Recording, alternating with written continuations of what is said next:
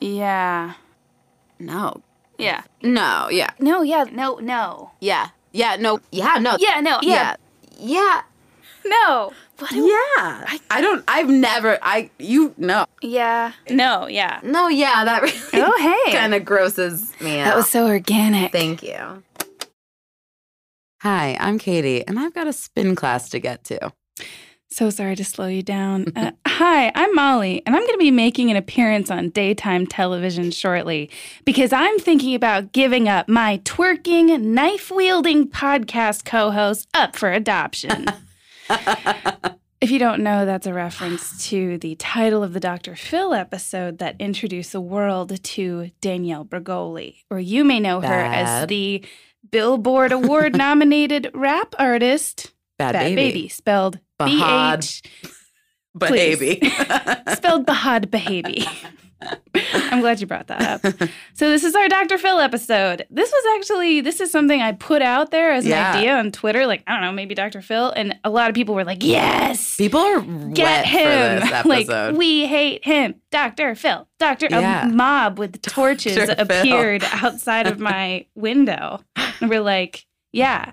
There's only one podcast that can bring him down, and you guys are it. So and here we are. Oddly enough, we're going to bring him up. No, we love Dr. Phil. Oddly enough, I have nothing but glowing praise. I'm a huge, huge fan. We're huge fans. That, of course, isn't true. So I do want to say as kind of a disclaimer that before this episode, neither Katie or actually I won't speak for you. I never watched the Dr. Phil show with any kind of regularity. No. I was only familiar with it from YouTube reaction channels that would occasionally watch a Dr. Phil show and make fun of it. Yeah. Because that seems to be primarily what Dr. Phil is good for. YouTube fodder. Not so much any therapeutic benefit as far as I could discover. I also wanted to mention that I feel like at first I was like, oh, does Dr. Phil really fit in? We've been on kind of a celebrity role with like Anna Nicole Smith and Britney Spears and Brittany Murphy. But then I thought, what do all these gals have in common?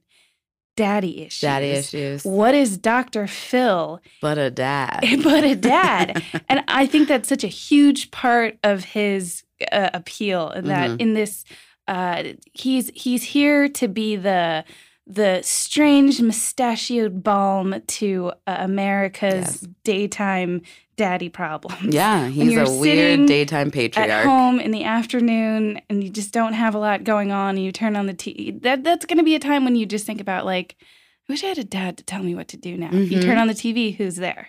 Your dad, Dr. Phil. Dr. Phil. And your mom, Judge Judy. Yeah, truly. They should get married. That would be cute. Aww. She's married. I can't wait for this sex tape.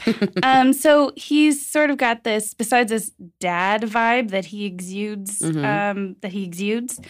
out of his pores, he also has this like down home kind of thing. And that's what I think that's the other thing that people are really drawn to. Mm-hmm. I was just listening to him on his episode of Joe Rogan, and he says a lot of stuff like, someday isn't a day of the week. You don't leap a building in a single bound. You take it floor by floor. Ew. So a lot of those countryisms and a lot of that. I love it when he's talking to a guest who's like maybe not being the greatest mom because she lets her 12-year-old play violent video games all day long. And he'll say something to her like, now, I'm just a country boy, so you'll have to explain this to me. Like you know what a video game is. Right. Well, or like explain to me why you think that this is a good idea. Your kids should really be with the cattle. Right, with the cattle. We all on think the range. That. Yeah, we all think that. Yeah. So that, I think, is that's a part of himself. He's from Oklahoma, I believe, and I think also lived a lot of his life in Texas, and he definitely is playing up that side of himself. Oh, yeah. He is. I also mentioned the whole daddy issues thing. Daytime TV is overwhelmingly the audience is women, which is also significant because the 18 to 44 something, that demographic of women is where advertisers really like to focus a lot of their attention because we are the bitches who buy stuff. We're the consumers. I bought 17 things on my way here. I think another important thing to bring up about him is that he is one of the most highly paid daytime TV hosts, Judge Judy being the top. I know. I think he's something like the third most highly played daytime television talk show host. I would believe it. I read somewhere that recently he made $77.5 million. Wow. For a year of not being a real therapist. Doctor. Yeah. Scam. Yes. So I wanted to quickly mention that a lot of the sources that I'm referencing, Stat News, which is an outlet I had never heard of before this, they and the Boston Globe did a lot of good research and reporting on Dr. Phil's business wheelings and dealings. And I think that a lot of that is revelatory and very important to getting to know how, is he your dad? Or, would your dad try to sell you type 2 diabetes medication, And if he did, would you buy it? Probably. Yeah. So that's, I think that when you think about him as having this dad figure, I think that how he really exploits that is through getting people to his celebrity endorsements. Yeah. I think that adds a questionable layer of questionableness around how he sells things to his audience. I also really liked, as sort of a getting started place, there's this YouTube channel called operated by an associate professor from the University of Wilmington in Delaware, who's Todd Grande, Dr. Todd Grande, who has a PhD in counselor education and works as a mental health counselor. And he made a video about Dr. Phil that offered some very insightful critiques, and that's where I started a lot of my research. And he just has a great YouTube channel overall. If you're interested in, facts. Yeah. He's very doctory. He's very, hey, I'm not actually diagnosing anyone, but here's, he'll talk about, famous murderers or famous people in general, and he's like, here's why you can't diagnose them. Here are some behaviors that they display that line up with these diagnoses. Anyway, very scientific and professional and all that. You brought up him being not a real doctor. That's a point I wanted to cover really quick. Yeah. I think that is also at the essence of Dr. Phil and who he is. He did get a PhD. He does have a PhD. I knew he was once a doctor. In clinical psychology. Well, not quite. So he has a PhD in clinical psychology from the University of North Texas, which he successfully defended his thesis, Rheumatoid Arthritis, a Psychological Intervention, in 1979. And then he started his own private practice. And then he got into trial consulting, which was a big part of his rise to fame, as we'll soon see. But today he's not a licensed psychologist. So how it works is you get your PhD, and then you have a license to practice. And that is what he had in Texas. Now, he let that lapse in 2006. It was in good standing. But he was like, hey, I'm in California. Why would I, this is my career now, so why would I bother keeping this professional license? So he has a statement on his website saying that he retired his license on my 25th anniversary because it was a Texas license, and here's the way that works. The license is only good in Texas, blah, blah, blah. I do, however, still have 30 years of experience, a hard-earned PhD in clinical psychology, so you still have to call me Dr. Phil. Okay. I am certainly eligible to be licensed in California so far as education, training, and experience, but I've chosen to pursue another course in use of my education. Here's the thing. He's a doctor in the sense that you can be a doctor of medieval literature or a doctor of film noir in post-war Italy. It's not... Yeah. It's like you and me saying, it's like you saying, I have a bachelor's of psychology. Call me Bachelor Katie. Actually, call me that. and take my psychology advice. I had an 8th grade teacher who they forced us to call him Dr. Alarangus because he had a doctorate in something. And when we called him Mr., he would say, I didn't go to school all these years for you to call me Mr. God. I'm just saying as a side note that it's a wild thing to make people call you. Right. Not saying you don't deserve it. It's also, and then this sort of conflicts with what he told the American Psychological Association. In 2006, he said he doesn't claim that his show is a serious substitute for therapy. And he acknowledged, we do not labor under the false impression that what we are doing is, that we are doing an 8-minute cure. So it's like he's saying, oh, I don't think that this is therapy. I'm not purporting that this is any therapeutic benefit. But call me a doctor, because I'm definitely a doctor. And this is, you're coming to see a doctor. So that seems to me to be a big old But I mean, conflict. The show would suck if it was called Mr. Phil. That's true. Do you know what I mean? But Katie, Cousin Phil. Listen, Katie, I'm just a country boy from suburban Maryland. You're going to have to explain to me why we couldn't all just watch Mr. Phil. Mr. Rogers? Hello? No, oh, not like I turned to him for everything I needed between the ages of 4 and 5. That was a great show. I called him Dr. Rogers. I did too, out of respect. Out of respect, I called him Sir Dr. Rogers. He didn't take off that cardigan and put on a different cardigan so that we call him Mr. Anyway, that's our feeling. You all can... you can disagree. You can call him whatever you want. But, okay, so, Katie, let's get into a little bit of our relationship with psychology in general. On the My Favorite Murder episode, a lot of people said that we came off as being against psychology and making fun of anyone who goes to therapy. And to be clear, we were only making fun of two people's relationship with therapy. And lightly jabbing. And that came from a place of bitterness and not having very good insurance, which I thought was clear, but I guess it wasn't.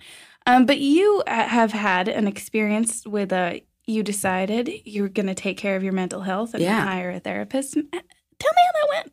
I've had a long life with therapy. I am Bachelor Katie, you know. So I like psychology. I actually don't make fun of it often. I went for the first time in college, and this is one of my favorite therapy stories because I was just like, I feel like I should probably go to therapy. I didn't like being at that school specifically, and I was like, let me just go, whatever. And he was a licensed social worker, LMSW, and he, after two... What does LMSW... I think it's Licensed Medical Social Worker. I don't remember. Right. That sounds right. I think that's right. So it's like he couldn't prescribe anything. He wasn't a psychiatrist, and he wasn't even a psychologist. He was a guy you talked to, and he was young. And I was like, I don't know if I really want to talk to a guy. Anyway, after two sessions together, I had said something, and then he was like, oh, you sound a lot like a girl I used to date. No. She had a lot of daddy issues, too. Fuck off. Yeah, and then I was like, well, I'm going to go fuck off, I guess. And I never went back because I thought that was unbelievably inappropriate. Yeah. It's fine. Like, it's fine in, like, pop culture to say daddy issues. But when you're in therapy explaining, you know, things, maybe don't say, one, the word daddy, you gross pig. Or I call him by his first name. And two, you don't fucking, like, you know what I mean? It was fucked up. So then I went to therapy in Texas, and I loved her. She was amazing. No issues there. Mwah, mwah, mwah.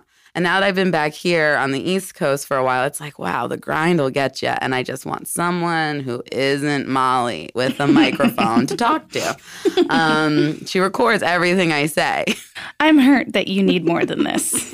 She records everything I say. It feels not safe with us. So I went to this woman, and she stood me up 2 times.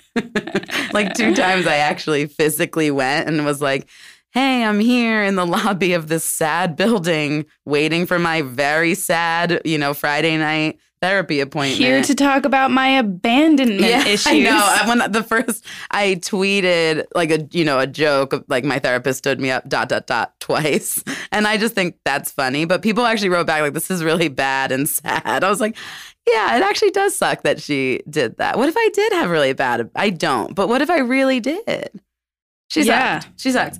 And she also had said something to me. Also, she, like, changed offices, right? She twice. It really feels like she was trying to avoid you. And look, I'm not easy to deal with. She said something, and I'll say this, and we don't have to dive into it. I just thought it was, like, God, what could you have said to her to make her treat you that way? She was like, you know, people who go through a lot in a young age, like, you know, kind of what you're telling me makes me feel like there's just, like, a darkness that lives in you. Oh my God. Yeah, she said, I was waiting to tell you that on the show. Katie. I know. I need to be pre-screened. You need to just pretend to be me for the first few episodes of therapy. Wow. What a great therapeutic approach. What is that approach called? Just let them know that they're possessed by a devil. By the devil. And I was like, I already know that. And then she was like, you know what you need? An exorcism. And then she was like, I'm actually a priest. And then I realized I was in a church. And then he realized, see, that would make more sense than what you're actually telling me. I know. And then I was also like, is she a therapist? Have I just been going to some woman underneath a bridge this whole time? It's just it was so bizarre. I think maybe she's afraid of me. My darkness. Wow. Well, that's my thing with therapy. You broke her. Look, bring them on. I need a war vet who has no legs to listen to my shit. I do feel like I've never been to therapy. Again, very bad insurance. I'm a freelancer. I can't afford it. I would love to. Would you love to? I would love to. Okay. I would love to. You don't think I would love it? You don't think I want you to go because I do think eventually you would love it, but I don't think you would love it. No, I think everybody loves to talk about themselves. Hello. Why do I have a podcast? Yeah. I know. I'm like, we love listening to ourselves talk. Yeah, I don't know. I'm not going to say anything. I think that everyone should go to therapy. I agree. That there's no one that couldn't use a little help from a professional, from someone who's not your family member. Couldn't agree more. But make sure they're being kind to you. Don't let them tell you shit and don't let them stand you up. You know. If don't let them stand you up, don't let them tell you you have inner darkness. No, God. Because tell yourself that. Because let's say that you did actually have an antisocial personality disorder, which I don't think that you do. No, I don't. You definitely don't. You're very social. You have, if anything, a social personality disorder. But so if you did have that, if you did truly have something in you that was broken, Dr. Todd Grande from YouTube. Go on. I know you may be thinking like, oh, you're critiquing a TV doctor with a YouTube doctor. No, I'll see your TV doctor and I'll raise you an internet doctor. But no, I think that he comes off as very professional, as I said. And he talks about how if someone does have a personality disorder like that, there is therapy for people like that. Of course. Like there is coaching. So I feel like even if you were a true psychopath, a professional would say, here's how we're going to address that. Not just, well, it's darkness. What do you do? And she's like, here's a meditation app. And I was like, oh my inner darkness doesn't like it. I'll bet she invented that meditation app. And this is all just a scam for her to sell meditation apps. That again, that is the only thing that honestly makes sense. She makes Dr. Phil look great, so maybe this is going to be a weird episode. Yeah. So, okay, so from what I've seen, that my impression of the television show is that I really don't like it because it seems like the audience is... Whoa. Dr. Phil? Paging Dr. Phil. It seems like the audience is just basically taking part in collective righteous indignation. Where it's just like they just love that he's talking down to this person. Yeah. And I think that the people who come on that show, in my opinion, fall, at least from the small amount that I've seen, it seems like they fall into two categories of people. It seems like they're actually delusional, like they're actually having I'm not a professional, I don't actually know what words I'm using, but psychosis or something is actually going on mentally with them where it's like how would being on a huge public platform where a man is just telling you your delusion is incorrect, like how is that therapeutic? How would that help you? Right. How would that not make things a lot worse? Right. Maybe. And then also there's there are people like Bhad Bhabie, like the Beverly Hills Brat, a more recent example, where it's these girls who come on and they seem to be playing it up, right? Where it's like definitely they don't actually no one is saying that they have a mental illness. Everyone's saying like they have behavioral issues. They have a bad attitude. There are a lot of kids, right? Where it's just like they have bad attitudes. They have it's like teenage girls always. And they often have really bad parent situations, like that video game kid who was a real asshole. His his dad had died not too long before, and his mom was a single mom and was very overwhelmed and was working. And it's like the audience just wants to be like, this kid sucks. Yeah, and it's I actually hate it. And it's like, why do you want to participate in, and why? You're shitting on a kid. Why would you want to shit on a kid? Why would you? Don't answer that question. Why would you, as a parent or as an adult of any variety, make sure that this part of their lives is put on display? I know. Forever. Like, this literally is a part forever.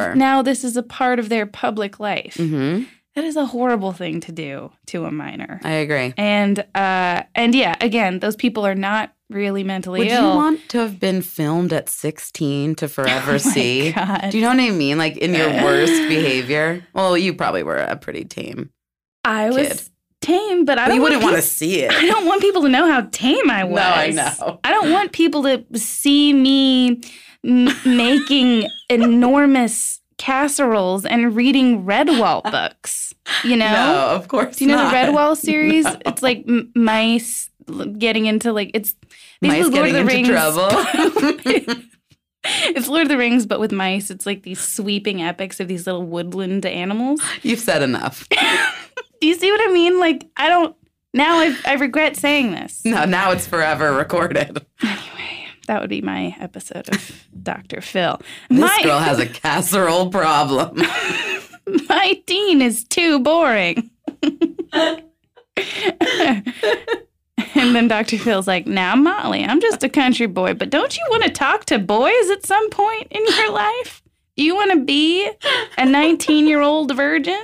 This is a dream episode, actually. Yeah. Him telling a kid to be worse. And then you're the one who wrote in, who got me on the show. Anyway. So, okay. But you know someone, I believe, who likes, or who is at one point a former fan. Sweet Grandma Nancy. She would watch him. I wouldn't say she was like a religious watcher of Dr. Phil, but she liked him.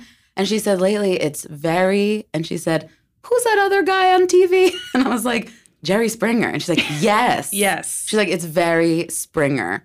Yeah. And she's like, I don't like the way he deals with every situation. Right. And I was like, I agree. She used to love him, and I think she's seen it really fly into the freak show arena. Right. That's a very common, very valid criticism of him, where it's exploiting people, really. Yeah. That's the word, exploitation. Not therapeutic, exploitative. So, okay, I wanted to talk now about the history of Dr. Phil, how he got to where he is, and then talk about some of his controversial episodes, and discuss a lot of the criticisms surrounding those. And I did want to get into Bhad Bhabie a little bit. I like that. But, okay, before we do that, I wanted to say thank you to our latest reviewers. A lot of you clicked 5 stars, but you didn't necessarily write a review, okay, which is great. But we do have a review to read. Katie, I'm ready. Please read it. You're great. Now, where's my shirt? 5 stars from Tova16. The only annoying part of your podcast comes when you beg for the reviews. But the good times outweigh, so here I am, reviewing y'all. You two are a breath of fresh air with a side of special sauce. Don't ever stop slinging this magnificent slop. Kiss face. I thought that was beautiful. It's review. Really nice. We are really annoying.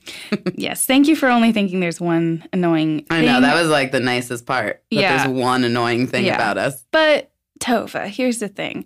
Do you want us to be famous or not? Do you think we like rolling around in the mud begging for reviews? Of course not. Of course not. But there's just no other. If you look at a podcast and like how the algorithms work, the iTunes reviews is just the main thing. It's the only way. So if you want us to stop begging for reviews, which I'm doing right now, please leave us a review. You don't have to write anything. You can just click the 5 stars. That'd be great. Thank you. Ain't too proud to beg. I've done a lot more for a lot less. But if you review it and your friends will review it and you tell people who don't necessarily listen to the show but owe you a favor to review it, and eventually we'll get to a point where we maybe, God willing, have a sponsor of some kind, and then we would stop asking for reviews. So, and if you want a shirt, DM me on Instagram at YanoPodcast. Instagram. And you can follow us on Twitter at YanoPod. Perfect. So, okay. So the history of Dr. Phil. Mr. Phil. Of Mr. Phil, as we call him on this show. Mr. Philip. Mr. Philip. So, okay, as we said before, he got his PhD in 1979, and he started working in his own private practice, right, where he's being a psychologist, he's seeing patients. In January of 1989, the Texas State Board of Examiners of Psychologists reprimanded Philip McGraw, PhD. I forgot his last name, sorry. Yeah, for having an inappropriate dual relationship with a patient. Now, I know what you're thinking. Ooh, sexy. But no, he just hired her to work for him when she was also his patient. The board says that the probable cause existed with regard to a possible failure to provide proper separation between termination of therapy and the initiation of employment. So, shortly thereafter, 1990, he goes into trial consulting. Okay. You may ask yourself, what is trial consulting? Well, the company that he started is called Courtroom Sciences, Inc., and this is a little bit from their website. Decades ago, case after case resulted in runaway juries awarding millions of dollars and crippling corporate America. Recognizing the need to wed the practices of law and psychology, CSI was founded by Dr. Phil McGraw and Gary Dobbs as a jury consulting firm in 1989. Sorry, 1989, not 1990. Knowing that trials are often more about perception than reality, CSI began demonstrating to lawyers the importance of behavioral psychology to the practice of law. This partnership between CSI and outside counsel and the strategic application of litigation psychology helped to stifle undue damage awards. Poor corporate America. I know. Let's help them. Yeah. CSI recognized, as did many, like, is this a 501c3k charity? CSI recognized, as did many academic studies, that jury awards were determined by attitudes, beliefs, and life experience of the jurors who are dummies, that's not really what it says, who are drawn from a cross-section of all walks of life and influence. We know what you mean. Mouth breathers. Jury trial outcomes are more closely connected to psychological antecedents carried by jurors than they are about the legal merits of cases. So basically, it's what like... What would they do? Exactly. Talk to jurors? No. Well, they're like, we are about engineering the perception of your corporation. Oh, okay. How to present it, how to appeal to these dumb jurors that you have. Here's how to make yourself look... to be humanized instead of... I'm kind of speculating, but... No, but that's kind of what it said. I'm reading between the lines. Here's how to perceive that you're good. So, fast forward to April 1996. This is where it really gets cooking. Oprah aired an episode about food safety, in particular bovine spongiform encephalopathy, a.k.a. Mad Cow? Mad cow disease, which was a big thing in England going on. Like, remember when that was a big thing? It was a big thing. That's all I heard. Don't think there was ever mad cow here. No, but people wouldn't shut up about it. But there was some concern, like, could it happen here? We love beef so much. And in this episode, Oprah's like, I just don't even ever want a hamburger again. Right. And she had on Howard Lyman, who's a big animal rights activist and a former cattleman. And he was the one who was predicting mad cow will eventually surface in the U.S. So after that, the price of cattle goes down. I assume the price of cattle going down means the price of beef went down.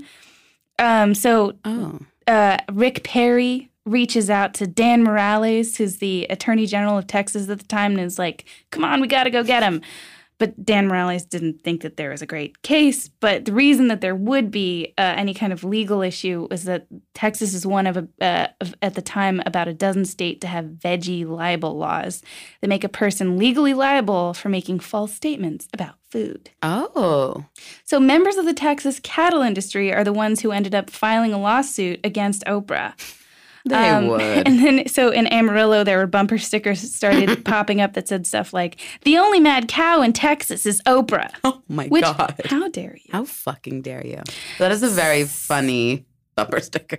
Yes. So I guess the court case was taking place in Amarillo. That's okay, why it's in Amarillo. So Oprah has to go to Amarillo to meet with her Don't make her do that. Combatants. So she meets Dr. Phil as a legal consultant. This she is how starts, they met. Okay, and I'm not saying that these are necessarily connected, but it would seem to line up with what he said on his website. So that's how they met. And after she gets to Texas, Oprah starts going around in a 10-gallon cowboy hat. No. She has Patrick Swayze come on down and teach her how to two-step. Very hot. Starts winning over the hearts and mind of the homespun folks of Amarillo. I am slack-jawed right now. And what do you know? She wins her case. She wins her case because Dr. Phil knows psychology. I'll be. Now, we may just be a couple of country boys. You know, Molly, explain this to me. From suburban New York, but, or no, sorry, from the New York metropolitan area. But explain to me why two-stepping means you're not guilty of libel. Look, but psychology. Honestly, it's psychology. It's psychology. So then she has him. Wow, that's fucking genius. Sorry. So she has him on. So, of course, she's like, this guy really fucking knows how to, like. He put a hat on me. He put a hat on me and I won. So come on my show. Wow. And so it's sort of like it's more. So that's where he makes a transition into having this kind of life coach persona. Yeah. So he goes on a couple episodes of her show and then he gets his own show. Do you think he is likable? Just quickly, yes or no? I do too. I think that. Not to me, but I get it. I was listening to him on Joe Rogan and. Who's not likable? Who I think is likable. Oh, but, not to me. I get. Okay, but it's kind of the sidebar. I think it's kind of like the Rick and Morty thing. Like, do you not like Joe Rogan or do you not like the men who like Joe Rogan? No, you're right. I mean, no, you're right. If you looked at Joe Rogan in a vacuum. I might like him. You would have no problem with him. Yeah, same with Rick and Morty. But I hate the men that watch it. Yes. Okay, I'm glad we got there. Okay. Back to the other bar. So, the main bar. Main bar. So, some of his most controversial episodes. I want to go over some of those. This ties in with our episode from season 2, She's Shelley? A Kubrick House, about Stanley Kubrick and the Stanley Hotel. That's a great episode. Where we talk about Shelley Duvall. Yes. Who I forgot about that interview. Last episode we mentioned Zsa Zsa Gabor and didn't explain who she is. Oh, right. We have kids that listen to this. We should explain to the kids. Shelley Duvall is an actress. She is best known for her roles in Popeye as olive oil. She's best known for The Shining. and I was like, but that's the kids I feel like would know Popeye. And also starring in The Shining as Jack Nicholson's wife, runs around with a bat, screaming, swinging, amazing screamer. Great actress. Even if you don't know Shelley Duvall, you've probably seen the iconic image of her holding the knife and looking very pop-eyed and scared. Yep. That's not why she was in Popeye. I wish I hadn't said Popeye. I know. It's confusing. So Popeye was a separate thing. Don't worry about it. So Shelley Duvall is now rather old. Yeah. And she appeared on a 2016 episode. And it seems that things have gone downhill for her. Mm-hmm. She appears and she seems to be deep in the psychosis. Mm-hmm. She seems to, I hope I'm using that word correctly, she seems to not be in touch with reality. And she's saying things like Robin Williams, who was her co-star in Popeye, she's saying that he isn't dead, but that he's become a shapeshifter and that she sees him sometimes. And then Dr. Phil's like, okay, Shelley, can we get you to a doctor? And she pulls down one of her sleeves to expose her shoulder and says, if you touch my moon mole, I'll fucking kill you. And Dr. Phil goes, deal. So a lot of that episode had a huge amount of criticism. Yeah. Because it's exploitative to have someone who is clearly in the throes of being mentally ill and then just, let's put a camera on her. Kind of clinical, what is the word called? Integrity. Yep.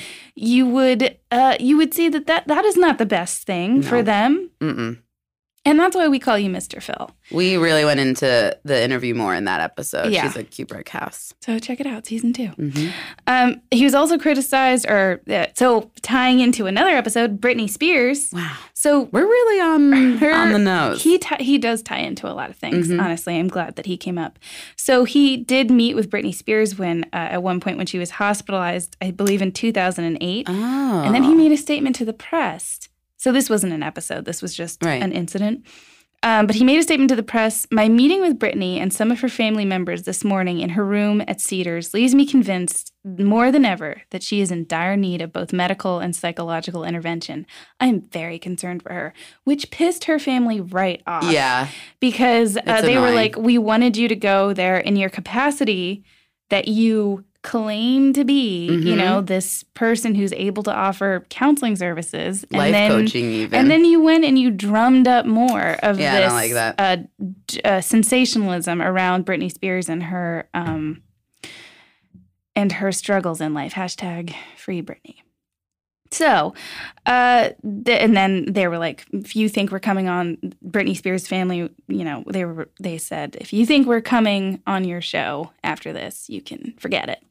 One very recent thing, this was, or actually, no, not that recent. In 2013, Todd Herzog, who was he was on an episode. I think he won Survivor. I was going to say, why is that name so familiar? He was I hope it was Survivor. He was some sort of famous, he was a reality show star. Oh, okay.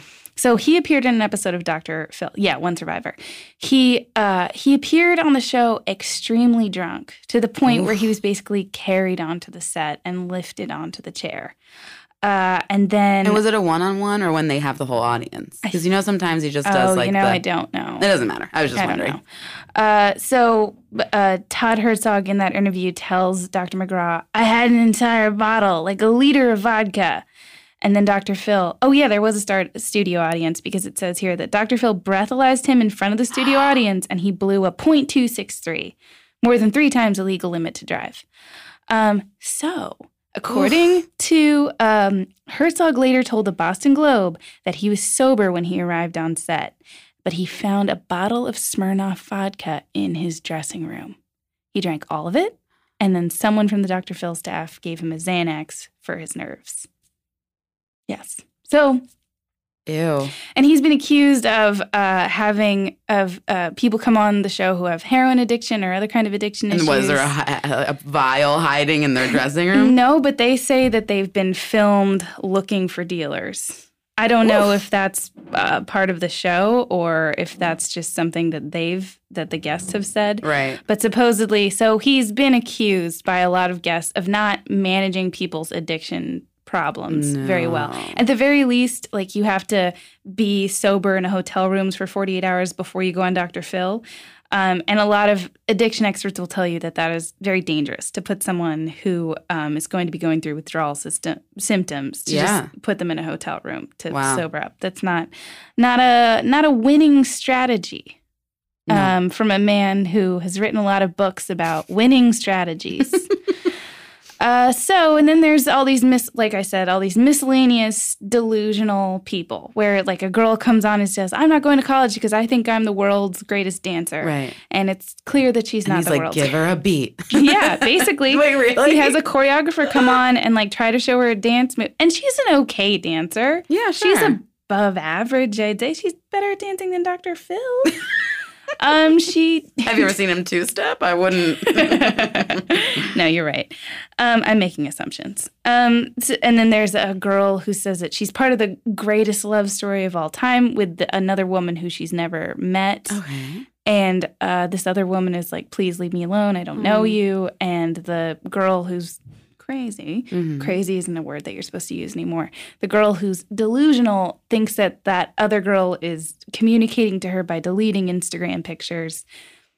Okay. And Dr. Phil just blows up their text messages on screen and is like underlining the parts that don't make sense. Again, he loves to do that. Text on screen. I saw an episode with an uncle who wrote a scathingly sexual letter to his niece. Oh, yeah. And he blew it up on the screen. And the niece was there. It's just so embarrassing. God damn. So Dr. Todd Grande has pointed out that he's basically making fun of people who are mentally ill and that it seems a lot of times he's just trying to embarrass them. Yeah, I agree. And again, if you're a mental health professional, surely you care about people who are mentally ill. And it seems like he really, really doesn't. And then Bhad Bhabie, September 2016. The title of her episode is, I Want to Give Up My Car-Stealing, Knife-Wielding, Twerking 13-Year-Old Daughter Who Tried to Frame Me for a Crime. I want to give her up. Yeah. I mean, you can do that. You can surrender parental rights. Wow. Even when someone's 16 all the way up to She was to 13. That age? Yeah. Oh. Absolutely. Oh, yeah. Oh, yeah. Parents, listen. It's never too late to cut ties. No, this is good to know. I'm just taking notes. What about when they're 31 and they're not your kid?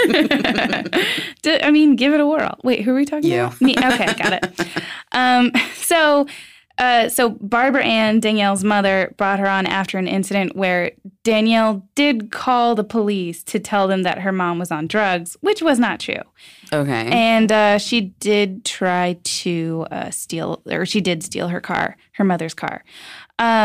So that's called being a teen. What's most striking about having her, have you seen my episode of Dr. Phil? Where I'm the star, remember? What's most sort of striking about that episode is, like, you see how Danielle's accent and her mother's accent just don't really match. No, they don't. And you see just how, like, affected her way of speaking is. And her mom and Dr. Phil's like, why do you talk like that? I can't understand what you're saying. And then she says, from the streets. Which is really funny. It's like the streets of Boynton Beach, Florida, where you're from. She's very funny, honestly. Honestly, she's pretty funny. She's funny. The funniest thing, I'm glad you brought up how funny she is. She made a second appearance on Dr. Phil after he sent her to Turnabout Ranch, where he sends all of the troubled teens. To ride horses. She did meet a pony named Chief, who she befriended. Yeah. And she was like, that horse did teach me a lot, on her second appearance on Dr. Phil.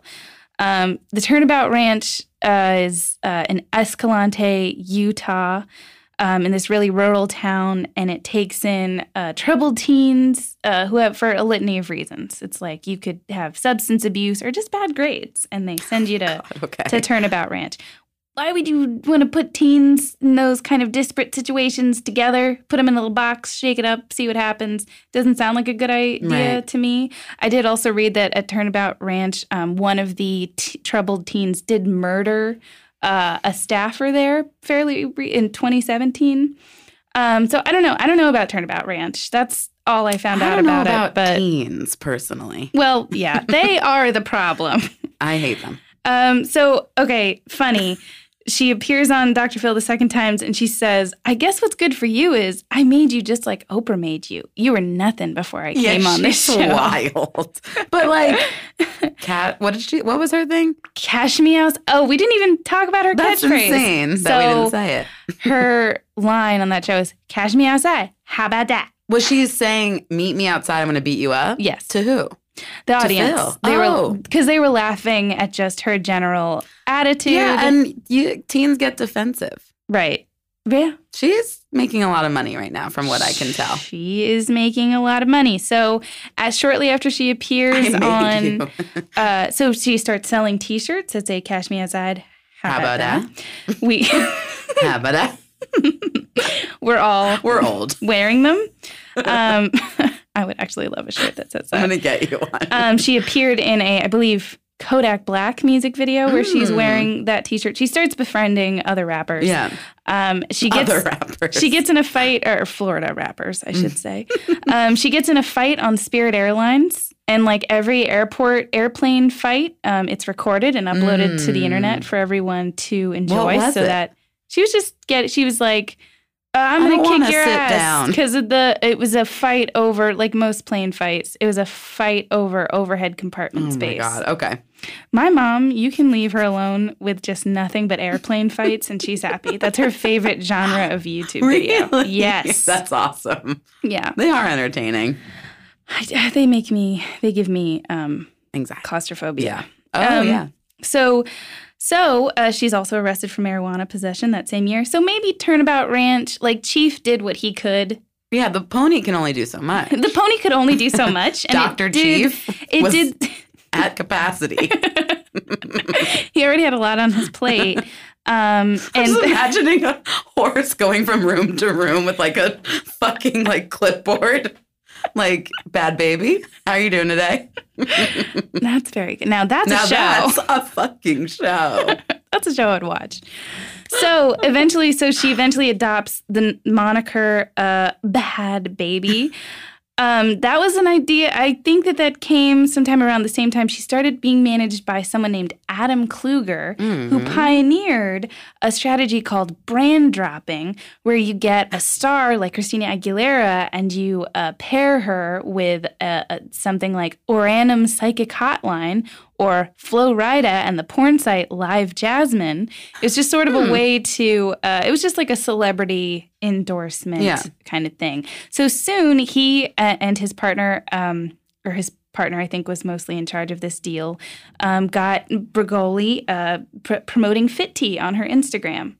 Yeah. Which a lot of Instagrammers are really into. So I just wanted to... That was part of her meteoric rise to fame. She was nominated in 2018 for a top female rap artist by Billboard after she released Gucci Flip Flops featuring Lil Yachty.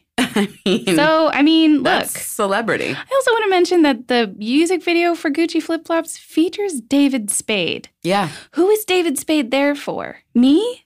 Like, who? What? Yeah, the older crowd that's just tuning in real quick. Yeah. Yeah, that makes sense. Kids, if you're listening, David Spade. God, I don't even know what to say. We're not going to explain him. He's playing an unsuspecting milkman in the music video. Anyway, I just wanted to sort of flesh out like how it is. If in case you were wondering, how did she get famous? That's how. Dr. Phil was a big part of it. He was the part of it. You took a person who was struggling with their behavior and their attitude toward life, and you made it so that now that attitude, bad attitude, is totally monetized and a part of her successful business platform. So you did that. You're responsible for Bhad Bhabie. So he, I'm just really you're in a mood now. So, the other thing I want to mention about that. So Bhad, B-H-A-D, is actually, Danielle says, an acronym. For? Being hated and doubted. Okay. And I wanted to mention that because you know who else loves acronyms or acrostics? Phil. In his book, I read part of it was like, what was it called? 12 Rules Toward Something. It's a big. Is it his weight loss book? No. So. God, his weight loss books. He did. Yeah. The Ultimate Weight Loss Solution is his best-selling weight loss book. I did just want to touch on that and mention, like, try to imagine a world where a woman who's slightly overweight has a best-selling weight loss book. Could you imagine? Yeah. When I was younger, my grandma gave me Bill O'Reilly's weight loss book. My God. I'm not kidding. And as just a quick announcement, don't give teens weight loss books. Just a quick announcement. From fat men. From fat. And I was like, yeah, I want to look just like Bill O'Reilly. Every teen girl looks at Bill O'Reilly and thinks, that's the body for me. That's the body I want and need. Ooh. Yeah. Okay. So very similar to Bhad Bhabie. Beverly Hills Brat episode in May 2018 aired, and it's just her being like, I don't want to get a job. Jobs are hard. My mom has to buy me a G-Wagon. And right around the same time, she starts a YouTube channel. Oh. And a lot of people have noticed that if you watch her YouTube videos, how she is in her YouTube videos doesn't really match the persona that's on Dr. Phil. And it seems like, again, just another example of someone who's just using Dr. Phil and his audience's love of shitting on teens he's just exploiting that as a way to get attention, and they're using him to get attention for their social media careers. Yeah. That's a lot of clout exchange. Yeah. So this is really where it gets juicy. Like his business dealings are so strange. His connections to other, like it talked about Turnabout Ranch. There's some other connections he has to treatment facilities that people have criticized and said are maybe unsavory. So the McGraws, his son, Jay McGraw, is a producer on The Doctors, another daytime television show. he and his son launched an addiction recovery program, a virtual reality addiction recovery program. So they've been going around to various addiction recovery centers with an enticing offer. This is from Stat News. Buy their self-help video product, and you could land a valuable spot on the top-rated Dr. Phil show. So interesting. So he's selling his addiction recovery program to centers and then saying, like, if you buy this, you can come on my show.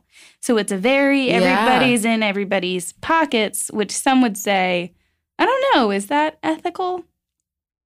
So it's called the Path to Recovery Program, and in it, users don virtual reality goggles and are placed in scenarios with Dr. Phil. What? Virtual reality, it's not just for porn. In one, McGraw sits... This sounds like porn to me. Well, in one, McGraw... It's our kind of porn. In one, McGraw sits at a bar, arms folded across his chest, Molly, counseling his visitor on how to avoid the triggers of an evening out when alcohol is present. In another scene, he reclines in jeans. Bow, bow, bow. How does porn music go? I don't know. I've never listened to porn. I've never listened to porn. Look, okay. We always listen on with the volume off. I'm flipping over all my cards. I've never seen porn. This made it really... We always have a sexy vibe, and we've never fucking watched porn. I'm a virgin. So he reclines in jeans on the backyard patio of his sprawling estate, sparkling... Did you write this? No. Okay. This is from Stat News. Sorry. Sparkling pule and fuchsia flowers behind him and a wide blue sky above, and shares coping strategies. Oh, God. An evening with Phil. An evening with Phil. Okay, let's stop laughing. Sick, sorry. People hate it when we laugh at ourselves. I know, but we're so funny. This is so funny. Dr. Phil is so funny. Imagine virtual reality with Phil. Imagine, virtual reality. Anything is possible. Anything. And then this is what you choose, being in Dr. Phil's backyard. So he also, he has enlisted people like Frank Lawless, who is his grad school mentor, that he consults with Frank Lawless about who to have on as guests. And Frank is on the executive board of a center called Origins Behavioral Healthcare. And so he has this close working relationship with him, and then also is sending patients, the people who appear on his show, not patients, guests, to this center. And Dr. Phil has said there's no money changing hands here. There's no impropriety. Okay. But he can't really say that about his addiction recovery virtual reality program. But there's just a lot of stuff like that where it seems... questionable. Yeah. In 2016, AstraZeneca hired him as a drug spokesperson. Which is that? He does have type 2 diabetes, and that's a medication that treats that. Oh, maybe you should read your weight loss book. Maybe a weight loss book would come. Maybe here's Bill O'Reilly's. I'm sending it to Phil. But the thing about, like, Dr. Phil, people like that, it's just, like, women, keep that in your mind. Like, just keep in mind, like, what would a man with unreasonable confidence do in your day-to-day life? That's my self-help book. No, that's so good. Ladies, it's one page long. Yeah.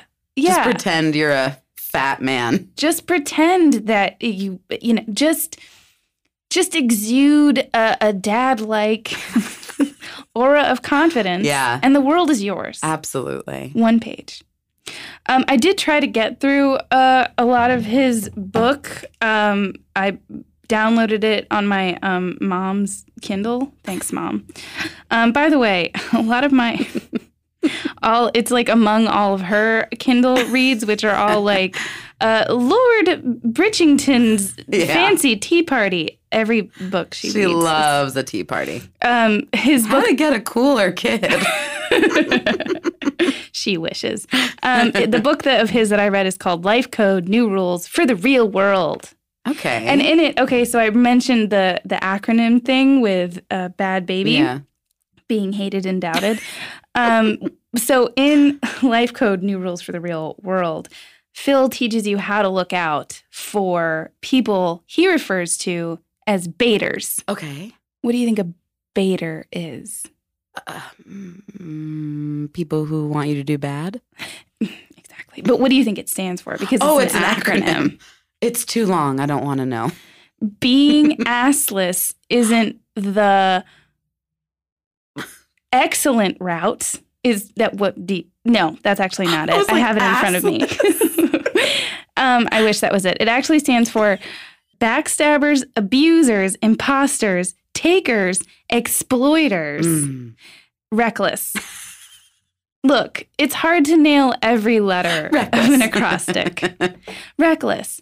So that's who... I mean, you should definitely stay away from people like that. And then he describes them, and it seems like he's describing just the symptoms of what we would call antisocial personality disorder, being part of that cluster. And he acknowledges that in the book. And he's like, a religious person might call these things just sins. From a psychology perspective, you might call them syndromes.